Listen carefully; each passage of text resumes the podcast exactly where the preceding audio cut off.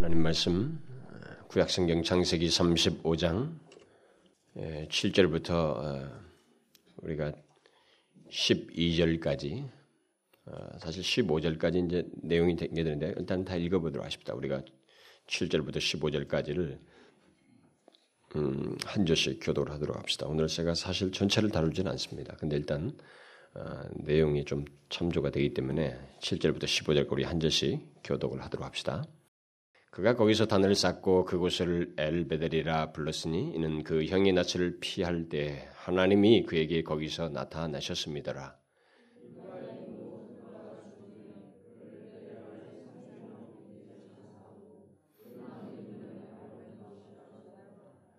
야곱이 받던 아람에서 돌아오매 하나님이 다시 야곱에게 나타나사 그에게 복을 주시고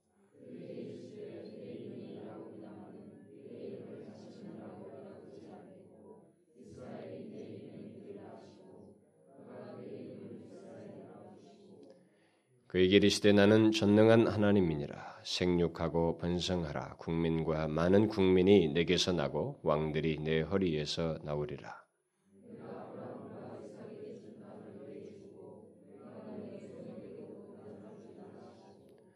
하나님이 그와 말씀하시던 곳에서 그를 떠나 올라가시는지라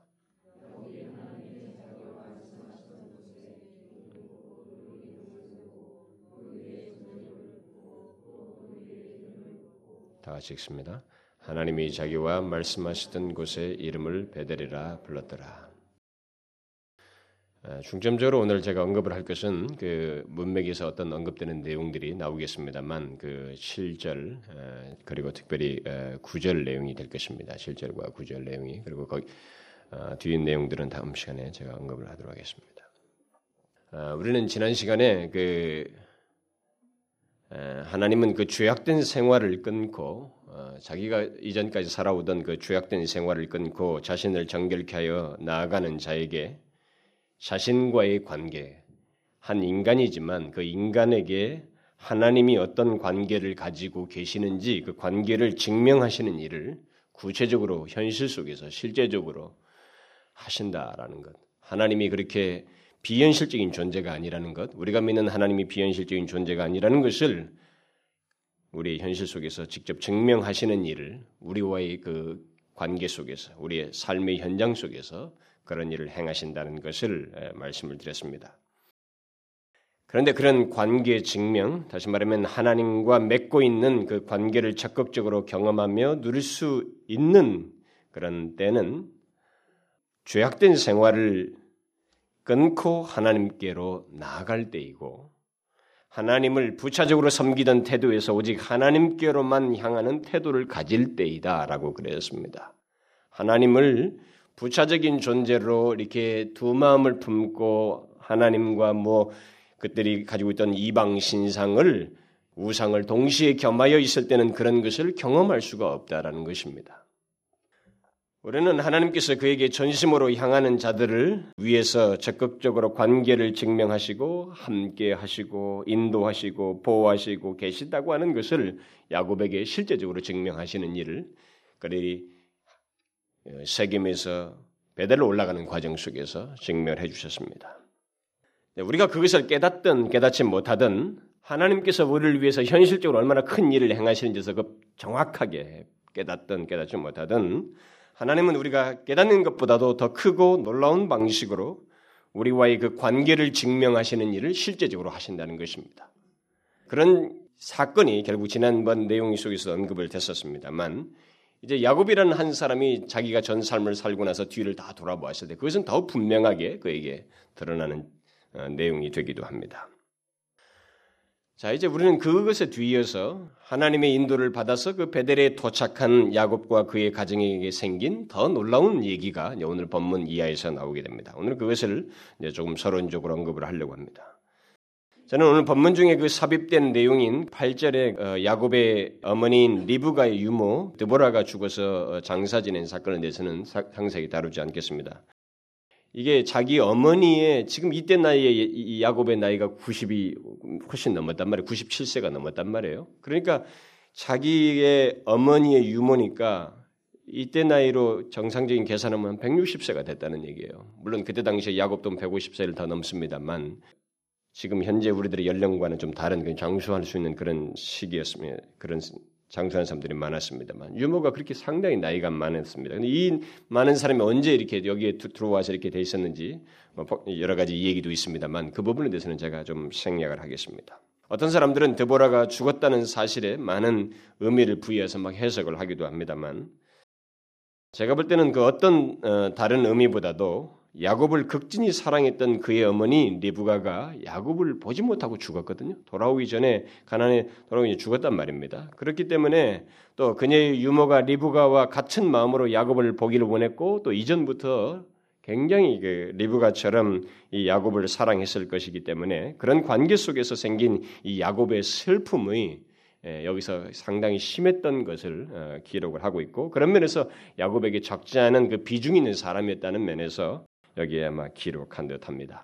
여기에 거론된 그 이름을 장사를 지내고 거기에 알론바굿이라고 한 것은 이게 통곡의 상술이 나무다라는 의미로 이렇게 지었거든요. 그러니까 이 사람이 굉장히 통곡을 했던 것입니다. 그래서 그의 전 인생을 놓고 보면 이게 통곡하는 시기가 그런 것이 없었고 또 그에게 있어서는 이 상황이 적지 않은 그 어, 마음에 부담 있는 사건이었기 때문에 이것을 기록한 것 같고 또 특별히 이전에 그 세겜 상수리 나무의 우상 어, 신상들을 묻고 이들이 여기 이 베델에 올라와서 이 여인을 거기 와는 대조되는 이 베델의 상수리 나무에 묻었다는 면에서 어떤 대조적인 의미가 있어요. 그러니까 굳이 뭐 의미를 한번 더 새기자면은 이전 생활을 털고 이렇게 가난에 오도록 한 이 경건한 어, 여인 드보라의 죽음이 야곱에게 어떤 새로운 전기도 되었다는 면에서 그런 의미가 있어서 아마 여기에 기록한 듯합니다.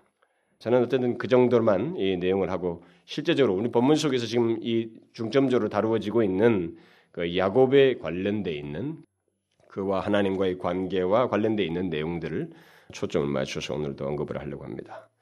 오늘 본문에서 우리가 그 중요한 것은 야곱이 약 30년이 지나서 거의 약 30년 이상을 지나서 마침내 베델에 돌아와서 단을 쌓아서 쌓으며 하나님께 서원을 갚는 일을 했다는 사실입니다. 이게 오늘 본문에서 중요한 내용입니다. 그리고 하나님께서 그에게 그런 야곱에게 나타나셔서 그와 언약을 갱신하시는 그런 장면이 이제 뒤에서 있게 된다는 이게 이제 여기서 굉장히 중요한 겁니다. 근데 무엇보다도 어, 여기서 일차적으로 우리가 강조해야 할 아주 중요한 사실은 야곱이 베델에 돌아왔다는 사실입니다. 돌아와서 단을 쌓으면서 서원을 갚는 일을 했다는 사실입니다. 이 그러니까 베델로 돌아왔다는 이 사실이 야곱의 전체 삶을 놓고 보면 아무것도 아닌 것 같지만 굉장히 중요한 의미가 있습니다. 그래서 제가 오늘 그 어, 포인트만을 어, 먼저 말씀을 드리려고 합니다. 비록 어, 야곱이 바단 아람에서 곧바로 베델로 돌아오지 않고 약 20년이나 거기서 체류했다가 또 가난에 다 왔음에도 불구하고 이 세겜에 약 10년 이상을 거기서 머물면서 허비해서 허비한 후에 여기 도착하긴 했지만 마침내 그가 베델에 돌아왔다는 것 그래서 이전에 그에게 축복하신 하나님 앞에 다시 진실한 마음으로 서게 되었다는 것 그리고 하나님께 자기 그 진실한 심경을 이제 되새기면서 그 이전에 하나님께서 허락하신 은혜들을 되새기면서 서원을 갚는 단을 쌓음 선을 갚는 일이 있었다는 이 사실이 여기서 굉장히 의미가 있는 것입니다. 바로 이것은 야곱에게 있어서 굉장히 감격스럽고 은혜스러운 순간이 되는 것입니다. 이것은 야곱에게 있어서 굉장히 또 의미가 있는 순간입니다. 그런데 그것은 야곱 개인에게만 뜻깊은 순간이 아니고 이 순간은 하나님에게도 기쁨이 되는 순간이라는 것을 우리가 기억해야 됩니다. 왜냐하면 이 상황이 오기 전까지 하나님은 계속 야곱을 인도하시고 부추기거든요. 돌아가라, 돌아가라, 돌아가라고 말씀하십니다. 야곱으로 가라고 아니 이 베델로 가라고 하나님은 계속 권면하신 걸 보게 될 때 하나님에게도 이건 굉장히 그 기쁨이 되는 이 장면입니다. 그래서 오늘 본문 구절에 보게 되면 야곱이 베델 베델에서 돌아왔 베델로 돌아왔다는 이것을 세겜에 10년이나 머물다가 베델로 돌아왔는데도 불구하고 세겜에서 베델로 돌아왔다 이렇게 기록하고 있지 않냐고 바단 나람에서 이 베델로 돌아오매 이렇게 기록하고 있습니다. 그러니까 이게 결국 바다람에서 바단 아람에서부터 마침내 이 베델이라는 곳에 도착했다는 이 사실이 굉장히 의미를 부여하고 있는 것입니다. 왜 이 순간이 야곱에게 의미가 있고 감격스러운 순간이고 또 하나님에게도 기쁨이 되는 순간인지에 대해서는 우리가 바로 이곳 베델에서 하나님께서 야곱에게 축복을 약속하셨고 야곱은 그, 추, 그 약속을 받고 하나님께 서원한 것을 이제 모든 것을 서원한 것이 어떻게 나타내면서 하나님께 자기 축복한 것이 어떻게 이루어졌는지 이 모든 것을 확인하는 자리가 되기 때문에 그러니까 하나님께서 내게 정말 은혜를 얼마나 주셨는지를 확인하는 이 순간은 우리에게 감격스러운 순간이거든요. 그러니까 인간이 이것을 모르기 때문에 하나님께서도 냉소적이고 하나님께 소홀하는 것입니다. 하나님께서 한 인간을 향해서 얼마나 큰 은혜를 베풀고 있는지를 알게 될 때 그것을 부인할 수 없을 만큼의 분명한 내용을 자기가 소유했을 때 인간은 감격하게 되는 것입니다. 이 감격은 그 다음 단계로 나아가는 것입니다. 다시 말하면 하나님께 헌신하고자 하는 내용으로 나가는 것입니다. 바로 그런 내용이 이 바단나람에서 베델로 돌아온 야곱에게 있게 되는 것입니다. 서원을 갚는 이 장면, 단을 쌓으며 선을 갚는 장면은 바로 그것을 우리에게 시사하는 것입니다. 그런데 중요한 것은 여기서 어, 이런 장면이 결국은 세겜에서는 없었다는 것입니다. 베델에 돌아왔을 때에야 있게 됐다는 이 사실입니다. 그래서 이 베델에 돌아온 것은 굉장히 중요해요. 이전에 하나님께서 야곱에게 처음 이 베델에서 만났을 때 30년 전에 이 베델에서 베델에서 야곱에게 나타나셨을 때 하나님께서 하셨잖아요. 그렇게 말씀하십니다. 30년 전에 이 얘기입니다. 내가 너와 함께 있어서 내가 어디로 가든지 너를 지켜주리라. 너를 이끌어서 다시 이 땅으로 돌아오게 할 것이라. 내가 네게 허락한 모든 것을 다 이루기까지 너를 떠나지 아니하리라. 이게 하나님의 약속이었습니다. 30년 전 약속이었어요. 그렇게 하자 야곱은 두려운 마음으로 하나님께 서원하기를 그때 하나님께서 나와 함께 계시사 내가 가는 이 길에서 나를 지켜주시고 먹을 양식과 입을 옷을 나에게 주시고 나로 하여금 편안하게 가난 땅 지금 돌아온 땅이죠. 이 땅 아버지 집으로 돌아오게 해 주신다면 여호와 하나님이 나의 하나님이 되실 것이요 내가 지금 기둥으로 세운 이 돌이 하나님의 전이 될 것이요 하나님께서 내게 주신 모든 것에서 10분의 1을 내가 반드시 하나님께 갚을 것입니다라고 이렇게 소원했습니다. 사실 하나님은 더 중요한 약속을 그 앞에서 했습니다만 지금 야곱에게는 더 그 상황에서 어렵다고 하는 상황에서 현실적인 이 내용이 일차적으로 자기의 관심이 있었어요. 그래서 그, 그 내용을 근거로 해서 서원을 했던 것입니다. 어쨌든 자기에게 가장 관심 있는 내용이지만 더 큰 하나님의 원대한 계획이 있었고 약속이 있었지만 그것보다는 현실적인 문제를 붙들고 하나님께 의지하면서 서원을 했던 것에 대해서 이제 그것이 얼마나 생생하게 이루어졌는지를 확인해야만 하는 자리에 선 것입니다. 이 베델은 30년이라는 세월이 지나서 그 자리에 선 거예요. 그것을 확인하면서 인정하 고 또 하나님께 감사의 반응을 해야 하는 어떤 시점에 이 사람이 서게 되었다는 것입니다. 야곱은 반드시 그런 면에서 베델에 올라와서 하나님께 단을 쌓아야만 했던 것입니다. 왜? 그는 하나님께서 그에게 약속하신 대로 또 그가 서원하며 구한 대로 하나님께서 그를 인도하셨고 축복하신 것이 명약관한 것이기 때문에 분명한 사실이기 때문에 이것을 야곱이 지금까지 기록 속에서 많이 경험했단 말이에요. 하나님의 인도를. 그것을 확인하는 일을 이 자리에서 하지 않으면 이 야곱은 하나님의 백성이라고 할 수 있고 없을 뿐만 아니라 하나님이 자기가 어떤 분이신지를 생생하게 알 수가 없는 것입니다. 이건 하나님은 그저 막연한 존재인 거예요. 그저 복 주시고 잘 되게 하는 그저 추상적인 그야말로 우리의 그 관념에 신받게 되지 않는 것입니다. 이게 얼마나 인격적이고 실제적인 현실 속에서 우리와 함께 하시는 하나님이신 것을 직접 확인할 수 있는 자리가 바로 이 자리가 되기 때문에 그는 반드시 이 자리에 서야만 했던 것입니다. 그래서 야곱은 하나님께 서운한 것을 이 갚는 이 장면을 통해서 그것을 확인하고 또 그것을 넘어서서 하나님께서 자기에게 행하신 모든 것을 인정하고 감사하고 더 하나님께 자기 자신을 드리고 싶은 그 다음 단계로 나가기 위해서 하나의 중요한 정점이 되는 것입니다. 그런데 야곱은 비록 10년 이상 늦춰지긴 했지만 베델로 돌아와서 그 모든 것을 확인하는 시간을 이제 갖게 되었습니다. 30년 이상을 보내고 돌아온 야곱, 그는 하나님의 말씀대로 그를 지켜주셔서 이 땅에 돌아오게 하신 하나님, 그 하나님께 자기가 서원한 것을 이제 되갚으면서 갚으면서 하나님이 내게 얼마나 큰 은혜를 주셨는지를 고백하고 증거하고 그것을 인하여서 하나님께 자기의 진심을 드러내야만 하는 이제는 수동적인 관계가 아니라 더, 더 적극적이고 그분에 대한 더 온전한 인격적인 관계를 자기가 드러내야만 하는 그 시점이 이 베델이 되는 것입니다. 이것은 그 야곱에게 있어서 하나의 어떤 중요한 일이기도 합니다만 사실 우리 모두에게도 이와 같은 경험은 비슷한 것입니다. 우리 모두에게도 이것은 필요한 거예요. 하나님께서 나를 인도하시고 축복하신 것을 인정하며 그것을 고백하고 감사하며 그것을 인하여서 하나님에 대한 이해를 가지고 주님께 내가 어떤 태도를 취하는지를 결론적으로 얻는 이 작업은 우리 모두에게 동일하게 요구되는 것입니다. 그런데 그런 작업이 어디서 이루어집니까? 바로 베델로 돌아왔을 때요. 하나님 앞에 서서 섰을 때입니다. 죄악된 생활을 끊고 하나님 앞에 섰을 때입니다. 그러니까 이런 이 다윗 아니 여기 지금 이 야곱이 경험한 이런 내용은 예, 우리가 죄악된 생활에 빠져 있는 한은 사실 경험할 수가 없는 거예요. 독특한 경험이거든요. 실제적인 하나님의 은혜를 확인하는 놀라운 경험이란 말이에요. 그리고 그 경험 속에서 자기 안에 감출 수 없는 감격과 이런 하나님과의 그 교제 속에서 그 기쁨을 얻게 되는데 그 경험을 베델에 서지 않으면 못 경험 못 하는 거예요. 이런 면에서 우리들은 하나님의 인도와 축복을 인정하며 확인하는 그런 시간을 가져야 됩니다. 하나님 앞에 서서. 여러분은 하나님께서 나에게 축복하신 것, 나를 인도하셨다는 것을 분명히 알고 그것을 하나님께 인정하며 감사함으로써 감격하는 그런 경험들을 여러분들이 하나님 앞에 서서 가져본 적이 있습니까? 제가 야곱의 이 베델 귀환이 하나님과 야곱 모두에게 의미가 있는이라고 한 것은 바로 그런 의미인 것입니다.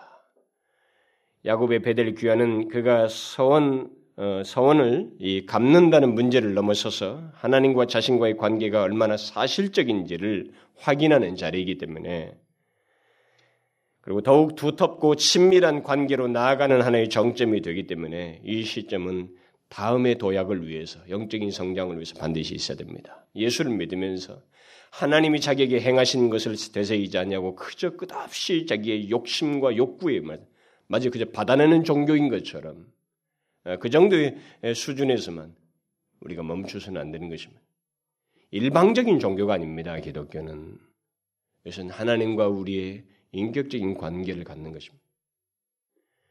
이것은 내 개인이 그냥 스스로 환경에 따라서 어떤 수양을 해서 내가 조금 나아지는 상태, 마음이 안정되는 상태로 가는 문제가 아니라 이것은 살아계신 하나님과 인격적인 관계, 더욱 깊어지는 관계를 갖는 그것을 말하는 것입니다. 바로 그 시점을 위해서 이 야곱은 이 베델에 돌아와야만 하고 하나님 앞에 서야만 했던 것입니다. 그래서 우리가 여기서 알아야 할 것이 하나 있는데 그것은 우리가 하나님과의 관계로 인해서 감격하는 때는 하나님께서 주시는 은혜를 받을 때가 아니고 그가 주신 은혜와 축복을 확인하며 인정할 때라는 것입니다. 무슨 말인지 아시겠어요? 우리가 하나님과의 관계가 얼마나 생생한지 이것을 알고 확인하며 감격하는 때는 하나님께서 내게 무엇인가를 주셨다, 내 기도를 들으셨다, 은혜를 주셨다는 이 받아내는 문제가 아니라 그런 것을 받았을 때가 아니라 그 받은 것을 인하여서 그것이 사실이라는 것을 인정하고 하나님 앞에 내 진심을 내어놓을 때 이때 우리에게 감격이 배가적인 것이 우리에게 만족과 기쁨이 있는 것입니다. 이게 하나님과의 관계를 더욱 풍성하게 누리는 시간이 되는 것입니다. 그러니까 하나님의 인도와 축복을 인정하며 감사할 때 우리가 하나님의 인도에 감사함에 또 자신을 드릴 때 헌신하고 잘 때 하나님과 우리 사이의 관계로 인한 감격과 친밀함을 더욱 우리는 경험하게 된다는 것입니다. 그러니까 예수를 믿으면서도 하나님과의 그런 인격적인 친밀함을 못 느끼는 것은 하나님을 자꾸 주시는 분으로만 생각하기 때문에 일방적으로 자꾸 내 욕구만을 발산하기 때문에 그래요. 그래서 하나님을 내 쪽에서 무엇을 하는 것만 자꾸 생각하고 하나님 받아 하나님 하나님께서 그저 요구하고 받아내는 것 말이죠. 이것만 자꾸 생각하기 때문에 그렇습니다. 그게 아니라 하나님과 인격적인 그런 관계를 확인하는 그리고 그것을 통해서 내가 기꺼움으로 감사함으로 하나님 앞에 진심을 내어놓고 그런 반응하는 관계로 나아갈 때 그게 하나님과의 우리와의 관계 속에서의 그 친밀함을 경험하게 되는 것입니다. 하나님 또한 자신이 이 택한 자가 자기에게 진심으로 향할 때, 또 그의 은혜와 축복에 감사할 때, 그것을 인하여서 하나님은 기뻐하시고 그 관계에 자신이 어떠신지, 어떤 분이신지를 밝히셔요. 여러분 나중에 제가 다음 시간에 보겠습니다만 10절 같은 데에서 보면 나오잖아요. 나타나셔서 복을 주시고 나는 누구라? 나는 전능한 하나님이라. 하나님 자신이 야곱을 향해서 어떤 분이신지를 밝히셔요. 이렇게 계시하십니다. 그러니까 하나님을 더 알게 되는 놀라운 경험으로 가게 된다는 것입니다. 더 깊이 알아가는 계기가 된다는 거예요. 그러니까 이거 이런 하나님 앞에서 확인하면서 자기의 진심을 내어놓는 이런 정점이 없으면 베델로 돌아오는 일이 없으면 여전히 그저 믿고 자기 생활을 하는 것을 끝나게 되면 우리는 이런 경험을 할 수가 없는 것입니다. 그러니까 예수를 믿으면서도 밋밋하게 그저 예수 믿는 것의 감격이 무엇인지, 예수 믿을 때 생기는 진정한 그 의미가 무엇인지, 이게 한 단순한 인간의 관계, 사귐의 문제가 아니라 하나님과의 관계라고 하는 이 놀라운 생명력 있는 얘기를 왜 갖지 못하는가? 그들은 하나님 앞에서 이런 배들에 돌아오는 일이 없기 때문에요. 서지 않기 때문에. 이걸 확인하지 않기 때문에 그렇습니다. 우리는 하나님께서 야곱이 라반의 집에 있을 때부터 베델로 돌아가라고 말씀하신 걸 우리가 들었습니다. 나는 베델의 하나님이라. 네가 거기서 기둥에 기름을 붓고 거기서 내게 서원하였으니 지금 일어나 이곳을 떠나서 내 출생지로 돌아가라. 하나님은 하나님에 있을 때 20년이 지나서부터 가라고 그랬어요. 하나님은 야곱이 라반의 집에 있을 때부터 베델로 올라가라고 하시고 또 10년을 지체하자 또 세겜에서 올라가라. 일어나 올라가라. 베델로 올라가라고 그렇게 부추기셨던 분이십니다. 왜 그러셨어요? 왜 그렇게 말씀하십니까? 그것은 다른 의미들도 많이 있지만 한 가지 중요한 의미는 하나님과 야곱과의 관계가 그냥 명분상의 관계가 아니라 사실적이고 실제적인 관계이며 아주 분명한 역사적인 증거, 현실적인 증거를 가진 관계라는 것을 확인하라는 것입니다. 확인하자는 거예요. 너와 나 사이에 처음 만났을 때 내가 너에게 어떻게 하겠다고 말했고 너는 나에게 대해서 그것을 인하여서 하나님께 서원하면서 간구했던 것이 있었으니까 이것을 확인함으로써 우리의 관계가 더욱 돈독하자는 것입니다. 이런 인격적인 나눔 관계 교제를 갖자는 것입니다. 확인하자는 거예요. 그리고 결과적으로 그 관계의 생생함, 그 관계의 친밀함을 확인하기 위해서 베델로 돌아오자. 제가 이 야곱 설교를 지금 6개월이 넘도록 하고 있습니다만 제가 가장 많이 쓰는 단어가 이 관계라는 말입니다.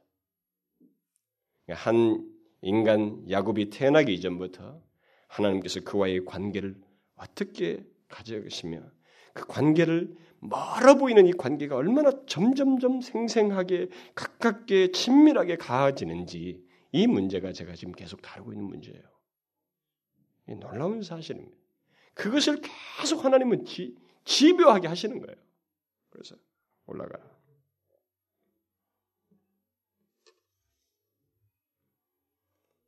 그러므로 우리들이 하나님을 믿으면서 기억할 것이 있는데 그것은 우리가 하나님의 인도와 축복을 받는 것 못지않게 그것을 인정하며 그것을 인하여 하나님께 자신의 마음과 삶을 드리는 것이 중요하다는 것입니다. 우리는 받는 건 좋지만 드리고 내 쪽에서 어떤 진실한 마음을 표현하는 것에 대해서는 뭔가 이상하게 꺼린단 말이에요. 그러나 이게 사실상 관계의 친밀함을 나타내는 아주 보편적인 모습입니다. 여러분 누군가 서로 사랑해 보십시오. 한 사람이 계속 준다고 봅시다. 그러다가 이쪽에서의 그쪽을 향해서도 주고 싶은 마음에서 뭔가를 감사해야 하고 해야 하고 자기도 뭔가 주려고 하고 반응이 있다고 생각해보면 이 친밀감이 얼마나 더할까요? 바로 그 장면이에요. 이 베델 돌아오는 장면. 처음 베델에서 만났을 때는 야곱은 그걸 모르고 있었습니다. 할 수도 없었어요. 뭔가 몰랐기 때문에 하나님이 누구인지를 알지 못했어요. 정확하게. 30년이 지나서 이제 충분한 경험을 가진 것입니다. 하나님의 인도가 얼마나 생생한지를 역사적으로 증거를 다 가지고 있었단 말이에요. 그것을 하게 하는 거예요. 그러면 어떻게 되겠습니까? 이건 감격스러운 상황인 거예요. 야곱과 하나님 사이에 그 관계가 얼마나 친밀한지를 보여주는 아주 그런 시점이 되는 것입니다. 그래서 우리는 진실로 하나님의 축복을 인정하며 감사할 때, 또 헌신하고자 할 때, 그 순간은 사실상 우리에게 깊은 감격이 된다는 것을 잊지 말아야 됩니다. 비록 야곱이 그것을 미루어 어, 미루어서 그렇지 그가 하나님 앞에 섰을 때 그는 인정하지 않을 수 없는 수많은 사실들, 하나님의 그 신묘막측한 섭리와 인도, 눈에 드러난 축복과 인도들의 증거를 보게 되 인정하지 않을 수가 없게 됐거든요. 왜냐하면 자기가 잊지 못하는 서원을 했단 말이에요. 그때 너무 정신이 집중되는 막 어떻게 살지를 모르는 그런 상황이었단 말이에요. 자기가 광야에 혼자 있을 때 그런 상황에서 하나님의 하신 말씀도 잊을 수 없는 말씀이었고 그런 가운데서 자기도 그걸 붙들면서 서원한 것이 있기 때문에 이제 그것이 어떻게 이루어졌는지를 부인할 수가 없는 상황이에요. 베드로 딱 돌아왔을 때는 그 생생하게 생각날 사건이라고요. 이 서원하는 서원을 갚는 이 자리는 바로 그런 큰 의미가 있는 것입니다. 어떻게 되겠어요? 하나님과의 자기가 관계가 이게 얼마나 사실적인지, 얼마나 생생했었는지를 부인하지 않을 수 없게 되는 겁니다. 예? 감격의 순간이 되는 거예요.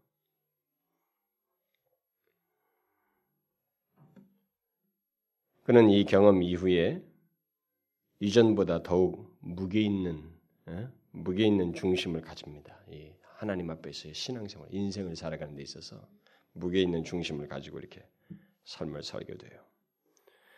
우리는 하나님께서 내게 행하신 것을 생각지 않냐고 그것을 인정치 않는 이 주약을 범해서는 안 됩니다. 여러분들 잘 알다시피 로마서 1장에 말하잖아요. 하나님께서 이 인간을 마지막에 심판을 물론 지금도 심판의 상태로 있게 된다는 것이 하나의 증거로서 말하기도 하고 또 최후의 심판하실 때도 그 심판의 항목으로서 말한 게 뭡니까? 사람들이 하나님께 감사치 않는다는 거예요. 자기가 스스로 태어나서 뭐 감사는 무슨 감사? 전혀 그 부분에 대한 이해가 안 생겨 없다는 말입니다. 그래서 하나님께 마땅히 감사해야 하는 것을 하지 않는다는 것입니다. 하나님이 설정해 놓은 땅에 우리가 거하고 있지만 그것을 인정하지 않음으로 감사치 않음으로써 그들이 하나님의 심판을 받게 된다는 것입니다. 그것은 죄악입니다. 그래서 우리가 예수를 믿으면서도 그것을 관념적으로만 알고 실제적으로 이렇게 하지 않는 것, 그저 머뭇거리면서 세겜 생활을 하면서 베델로 돌아와서 이것을 하지 않는 것은 우리가 하나님 앞에서 죄악을 범하는 거예요. 기피하는 것입니다. 그것은 하나님과 우리와의 관계를 생기 없게 하는 것입니다. 하나님과 우리의 관계가 얼마나 사실적이고 얼마나 실제적인지를 알고 싶다면 베델로 돌아와야 됩니다. 다시 말하면 하나님께서 내게 약속하신 것을 어떻게 이루셨는지를 확인하는 자리로 돌아와야 된다는 것입니다. 야곱이 베델로 돌아와서 그것을 확인하고 인정하며 성원을 이 갚는 장면은 하나님과 그, 어, 그와의 관계가 친밀하다는 것을 나타내, 나타내 주는 것입니다. 그런 면에서 하나님은 이 순간을 기다리신 거예요. 음? 야곱에게도 기다렸지만은 있어야 되지만 하나님 편에서도 기다렸던 것입니다. 그래서 부추겼던 거예요. 여러분이 한번 잘 생각해 보십시오. 하나님의 은혜와 축복을 받기만 할 뿐 반응이 없는 사람, 감사가 없고 또 그것을 인정하지 않는 사람, 더 나아가서 능동적인 헌신이 없는 사람을 두고 우리가 과연 그가 하나님과 생생한 관계를 가지고 있다, 하나님과 실제적인 관계를 가지고 있다고 말할 수 있겠습니까? 없지요. 없습니다. 그런 사람은 결코 하나님과 깊은 관계를 가질 수도 없고 그 관계 속에서 갖는 기쁨, 감격, 하나님의 백성들에게만 있는 이 신앙 안에서만 가질 수 있는 독특한 은혜의 경험들을 할 수가 없는 것입니다. 하나님의 인도와 축복에 대한 감사와 헌신이 있다는 것은 하나님과 우리 사이 관계가 친밀하다고 하는 아주 중요한 증거인 것입니다. 그런데 그것은 마치 야곱이 세겜 생활을 했던 것처럼 우리가 세상에 젖어 살 때는 확인할 수 없다는 사실을 잊지 말아야 됩니다. 하나님과의 관계로 인한 감격과 기쁨, 만족을 경험할 수 있는 자리는 베델로 돌아왔을 때예요. 여러분 그런 면에서 우리 자신들의 지난 날을 한번 돌아보십시오. 지난 몇 년들을 한번 회고해 보세요. 지난 몇 년을 한번 돌아보십시오. 지난 10년, 20년, 30년 한번 지난 날을 돌아보십시오. 특히 처음 하나님을 만났던 그때 그때 이래로 자격이 일어난 일들이 무엇인지 어떤 변화가 내게 있었는지를 한번 잘 돌아보십시오. 하나님의 인도와 축복이 전혀 없었어요? 여러분들이 시인할 만큼 인정할, 인정할 것이 하나도 없는 그런 뭐 그런 내용이 전혀 없냔 말이에요. 아닐 것입니다. 제 자신에게만 보아도 제겐 너무나 많은 변화가 있었고 많은 일들이 있었습니다. 전 부인할 수가 없어요. 그런 일이 어떻게 있게 되었어요? 스스로 있게 됩니까?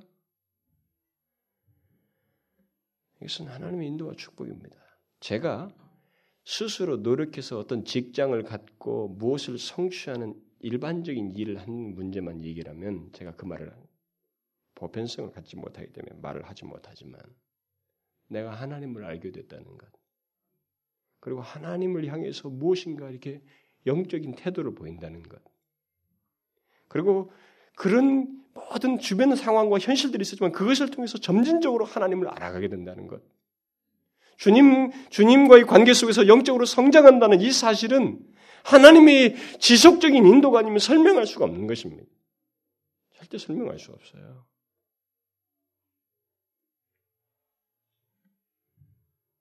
바다나람에서 마침내 베델로 돌아왔을 때 바로 그때에 야곱은 선명하게 깨닫고 또 하나님을 향한 자신의 반응, 일종의 헌신적인 반응을 나타낼 수가 있었, 있었 습니다. 그리고 한 걸음 더 나가서 진실로 하나님과 자신 사이의 관계가 명분이 아닌 너무나도 생생한 관계였다는 것, 하나님의 인도가 치밀했다는 것을 그는 인정하지 않을 수가 없었습니다. 바로 그것이 하나님께서 그의 백성들에게 나타내시고자 하는 것이고 또 우리에게 원하시는 관계입니다. 하나님은 일방적으로 퍼주시는 관계, 뭐 우리가 잘못을 해도 무조건 눈 감고 용서해 주는 그런 관계를 원치 않습니다.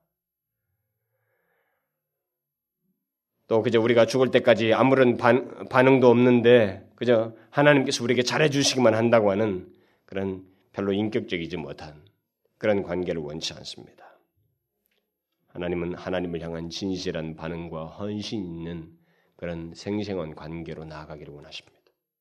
처음 그가 우리를 부르셨을 때는 이것을 미약하고 아직 알지 못할 수 있어요. 그러나 세월이 지나면서 하나님의 인도를 경험하면서 이 사람에게 생겨하는 것은 하나님을 향한 반응이에요. 이 관계가 예사로운 게 아니라고 하는 것, 이것은 내 스스로 하는 게 아니라는 것, 내 인간의 노력을 넘어선다는 것, 내 스스로 할 수 없는 문제라는 것을 알고 인정하면서 하나님을 의지하고 하나님께 반응하는 나가는 것입니다. 하나님은 그것을 원하시는 거예요. 여러분 잘 보십시오. 여러분 스스로 할 수 있는 게 몇 가지가 됩니까? 우리 몸속에 침투하는 바이러스를 여러분 스스로 조정할 수 있어요? 생명에 관해서 마음대로 할 수 있습니까? 죽음의 문제를 누가 그 마음대로 할 수 있습니까? 내가 직장 생활하고 떠나 있는 사이에 내 자식의 안전과 이런 모든 문제를 어떻게 누가 스스로 여러분들의 영역에 여러분들 영역으로 할 수 있어요? 다스릴 수 있습니까? 인간은 의외로 적습니다. 여러분들 조금만 정직해 보시면 우리가 할 수 있는 것은 의외로 적습니다. 우리는 그동안 성취, 일에 대한 성취에 몰입하면서 살아왔기 때문에 하면 된다는 하나의 생각이 있어서 많이 이룰 것 같지만 인간은 성공보다 실패가 몇 배 많습니다. 그 말은 무슨 말이냐? 우리 영역 바뀐 게 더 많다는 거예요. 더 절대적이라는 것입니다.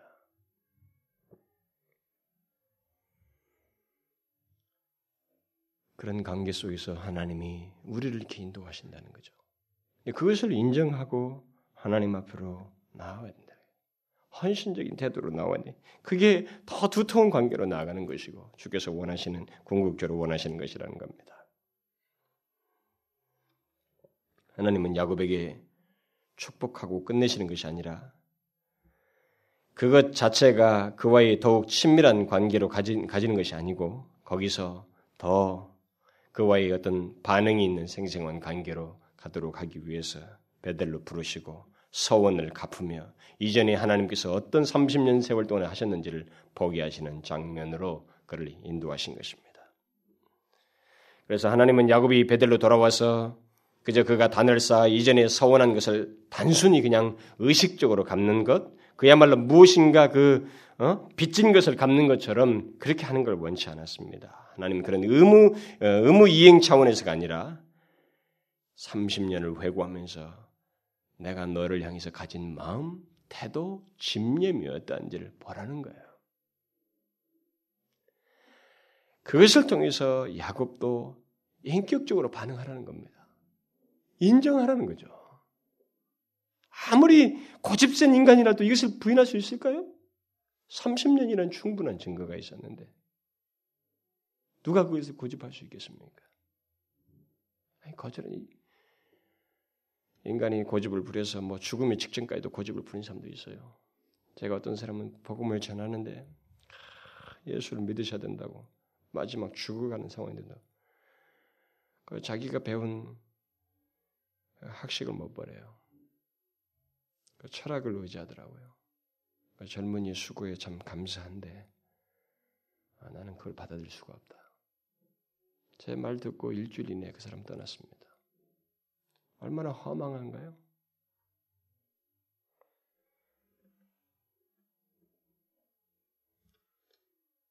하나님은 우리에게 단순한 관계를 원치 않습니다. 주님은 더 진실하고 생생한 관계로 우리를 부르십니다.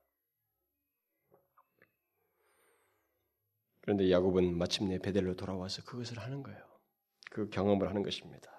그런 자신이 에서의 낯을 피하여서 도망할 때 나타나셨던 하나님께 단을 쌓음으로써 지난 30년 동안 자기를 한 번도 잊으신 적이 없는 하나님, 자신을 선하게 인도하신 그 하나님, 심지어 자신이 서원하여 구한 것까지 다 들어 응답하시고 허락하신 하나님, 여기까지 돌아오게 하시면 했는데 바로 그 현장에 자기가 탁 돌아선 거예요. 처음에 자기가 그 자리에서 아무도 모르는 허벌판에서 돌을 베개하고 잠잘 때는 이런 일이 과연 미래에 있겠는가라고는 의문이 있었기 때문에 하나님을 붙들었던 것입니다. 그래서 강력하게 서원했던 거예요. 근데 바로 그 자리에 감격스럽게 자기가 지금 현재 서 있는 거예요. 30년이라는 세월이 지나서. 얼마나 감격스럽겠어요.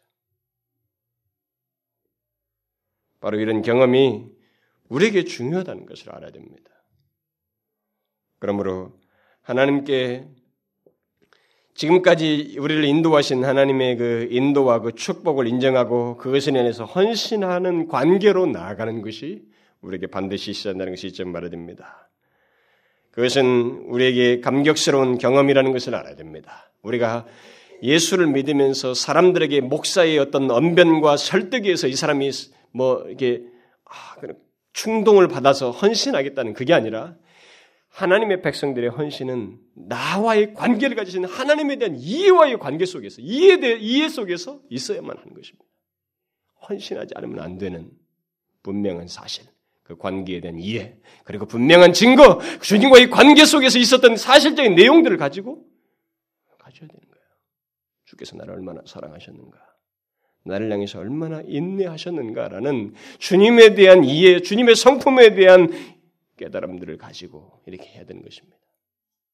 헌신은 도박적인 게 아닌 것입니다. 이렇게 하면 주께서 뭘 주시겠다고 하는 마치 몇 번 절하면 결과가 좋게 해주기를 구하는 그게 아니란 말입니다. 이것은 하나님과의 자발적인 관계예요. 인격적인 관계를 말하는 것입니다. 그래서 그런 헌신이 우리에게 있어야 된다는 것입니다. 그것은 대단히 감격스러운 것이거든요. 하나님과 우리와의 관계에 친밀하다는 것은 느낌과 기분의 문제가 아닙니다. 뭐 하나님과 내 사이에 친밀하다는 것, 가깝다. 이것은 느낌 문제가 아니에요. 그것은 인격적인 관계 속에서 있는 것이고 실제적인 교제의 내용 속에서 있는 것입니다. 하나님과의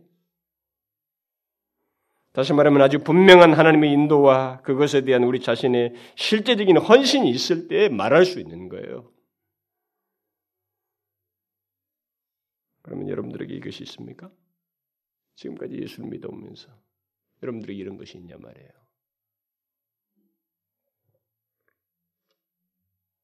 바로 그 시점으로 나아가야 됩니다. 주님은 그것을 원하세요. 우리를 부르시고 그쪽으로 나아가길 원하십니다.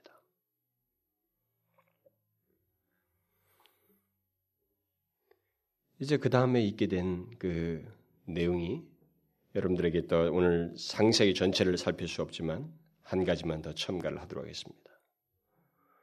여기서 야곱이 그 베델리로 올라와서 단을 쌓아서 서원을 갚고 난 이후에 있게 된 내용 중에서 그 우리가 오늘은 그 서론적으로 한 가지만 더 첨가를 하면 오늘 읽은 말씀에서 우리는 베델로 돌아온 야곱에게 하나님께서 다시 나타나셔서 뭐 그때 어 그에게 자기 자신을 계시하시고 이전에 했던 축복을 더욱 분명하게 하시고 그때 베델에서 하셨던 약속 그 언약을 다시 여기서 말씀하셔요.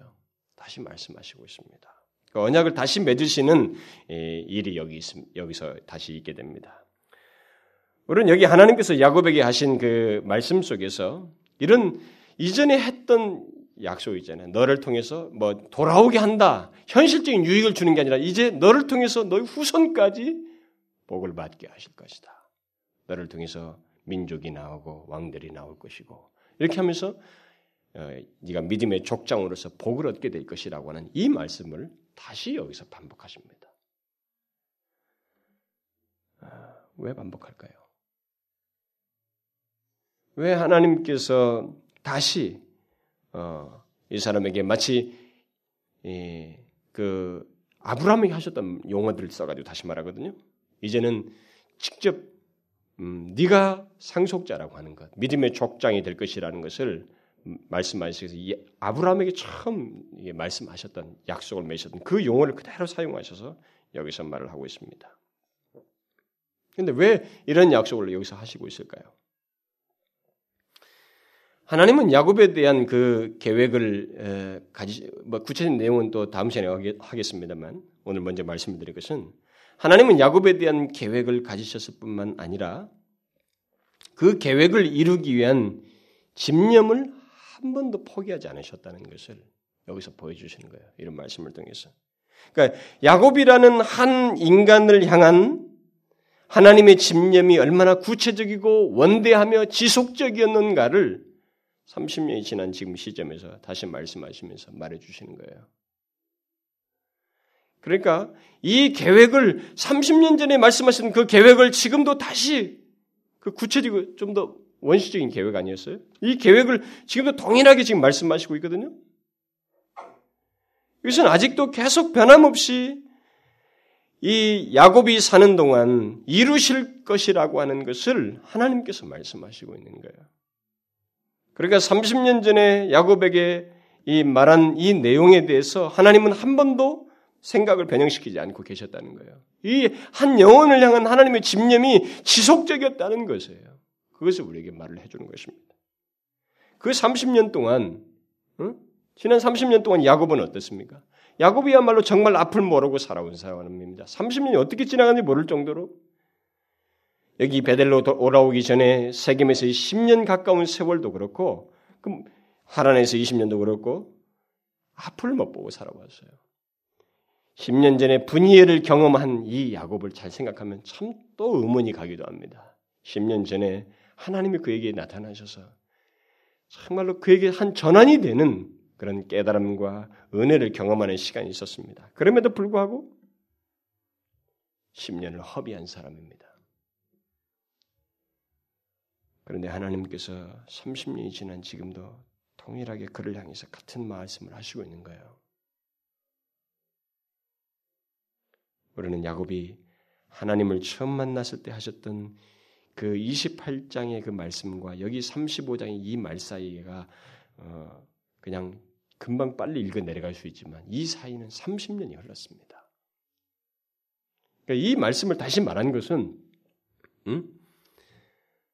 나는 전능한 하나님이라 생육하고 번성하라 국민과 많은 국민이 내게서 나고 왕들이 내 허리에서 나오리라 어? 내가 아브람과 이삭이 준 땅을 내게 주고 내가 네 후손에게 그 땅을 주리라 라고 하는 이 말씀을 다시 30년이 지난 이 말씀을 하신 것은 하나님이 이 야곱을 향해서 얼마나 일관되게 그를 집요하게 어? 집념을 가지고 사랑하시고 인내하시면서 그를 여기까지 인도하셨는지를 우리에게 보여주는 것입니다. 그리고 이 자신이 그를 향해서 가지고 있는 계획이 변함이 없다고 하는 것을 보여주시는 거예요. 여러분, 우리 이것을 굉장히 사실적으로 이해를 해야 됩니다. 이것을 추상적인 신개념으로 생각하면 안 됩니다. 실제 현실 속에 들어오셔서 이 말씀을 하시거든요. 나타나셔서 하셔요, 지금. 그러니까 이게 한 인간의 영, 이삶 속에 아주 생생하게 사실적으로 있었던 내용이라는 것을 우리가 기억해야 됩니다. 우리 개인에게도 그런 일이 있다는 것을 생각할 볼 필요가 있어요.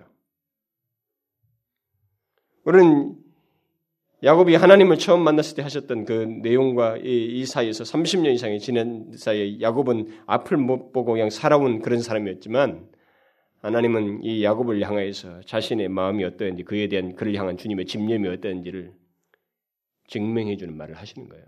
변함이 없다는 거예요. 너를 향한 나의 집념이 변함이 없다는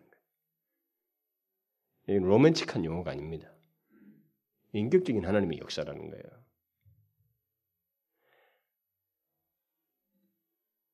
하나님은 야곱이 분이엘 경험 이후에 10년이나 지체했음에도 불구하고 구제불능이라고 내버리지 아니하시고 계속 그에 대한 하나님의 마음, 그의 계획을 두시고 그를 향한 자신의 집념을 드러내시는 거예요. 하나님은 긴 세월이 지난 지난 다음에도 내가 너를 통해서 복을 받게 할 것이다.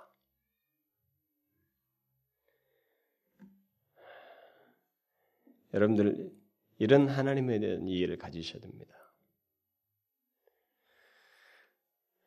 야곱에게는 사건도 많았고 특별한 위기와 어려움도 많았었습니다만 또 어떤 특별한 하나님의 은혜 경험도 많았었습니다만 이 사람에게 있어서는 정말 놀랄 놀랄 얘기를 하나님께서 사실 하시는 거예요. 똑같은 얘기를 하시는구나 이게 아닙니다.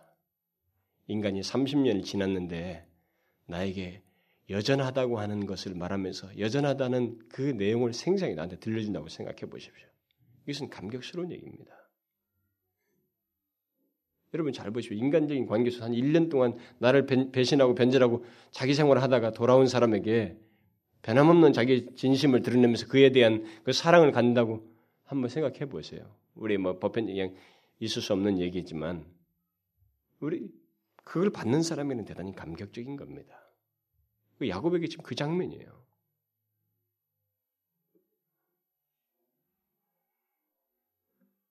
저는 하나님의 집념이 굉장히 무섭다고 여기죠. 무섭도록 강하다고 여겨집니다.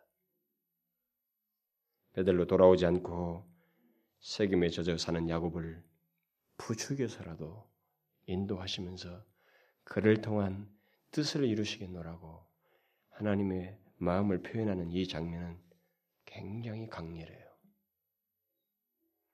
이것은 하나님께서 야곱을 잠시도 잊으신 적이 없다는 말이고 그를 통해서 이룰 것에 대해서도 잠시도 포기한 적이 없다는 것을 우리에게 말해주는 것입니다. 여러분은 하나님의 이 같은 성품과 그 성품에서 나오는 사랑의 집념을 알고 주님을 믿습니까? 하나님께서 바로 이 같은 마음과 태도로 그의 백성들을 향하고 계신다는 것을 알고 있느냐는 거예요. 나를 향해서도 그렇게 하신다는 것을 믿고 있느냐는 것입니다. 그렇습니까? 그의 자녀들에 대한 하나님의 사랑은 그 어떤 것보다도 강하고 완전하여서 그것을 끊을 수 없다는 사실을 아십니까?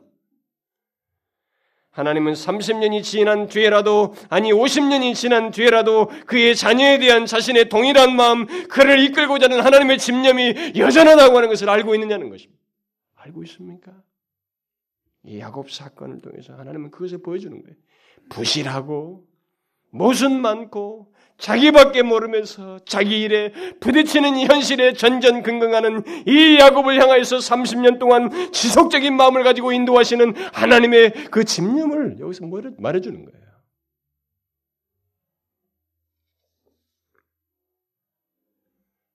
하나님은 지금도 우리를 그렇게 인도하시고 계시고 또 인도하시기를 원하십니다. 만일 이것에 대해서 의문이 생기시면 먼저 세겜 생활을 청산하십시오. 그리고 하나님 앞에 서십시오. 그리고 하나님께서 지금까지 어떻게 인도하셨는지를 돌아보십시오. 셈을 해보라는 것입니다.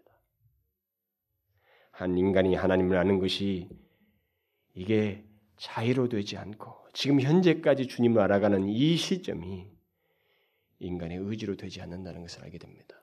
심지어 우리가 예배당에 오는 것조차도 오기 전에 갈등이 생깁니다. 응? 예수 믿는 사람들 중에. 예수를 믿고 있으면서도 이 사람이 예배당 한 번 더 가는 문제에 갈등이 생겨요. 갈까 말까는 이런 갈등을 겪는 것입니다. 그런 가운데 있는 우리들을 있어서 인도하시고 하나님을 알아서 하나님께 인격적인 반응을 하도록 이끄시는 이 장면은 하나님의 집요한 집념의 결과인 것입니다. 여러분과 저의 의지력이 문제가 아닙니다. 그렇게 해서 될 수 있는 게 아닙니다. 이거 한번 와주는 문제가 아니고 하나님을 깊이 알아가는 것이고 우러나오는 것이고 솟아나는 경험을 말하는 것이기 때문에 이것은 하나님의 역사의 결과인 것입니다. 그러므로 이것을 잊지 마십시오. 이것을 위해서 베델로 돌아오도록 권면하셔서 세우신 것처럼 하나님 앞에 서시고 자신의 자신을 위해서 일하신 하나님의 행적을 인정하고 헌신하십시오. 하나님에 대한 이해를 가지고 헌신하는 겁니다. 그것은 하나님과 우리 사이에 관계가 친밀하다고 하는 강력한 증거입니다. 기도하도록 합시다. 오 살아계신 하나님 아버지, 저희들을 현재까지 있게 하여 주신 것을 감사합니다.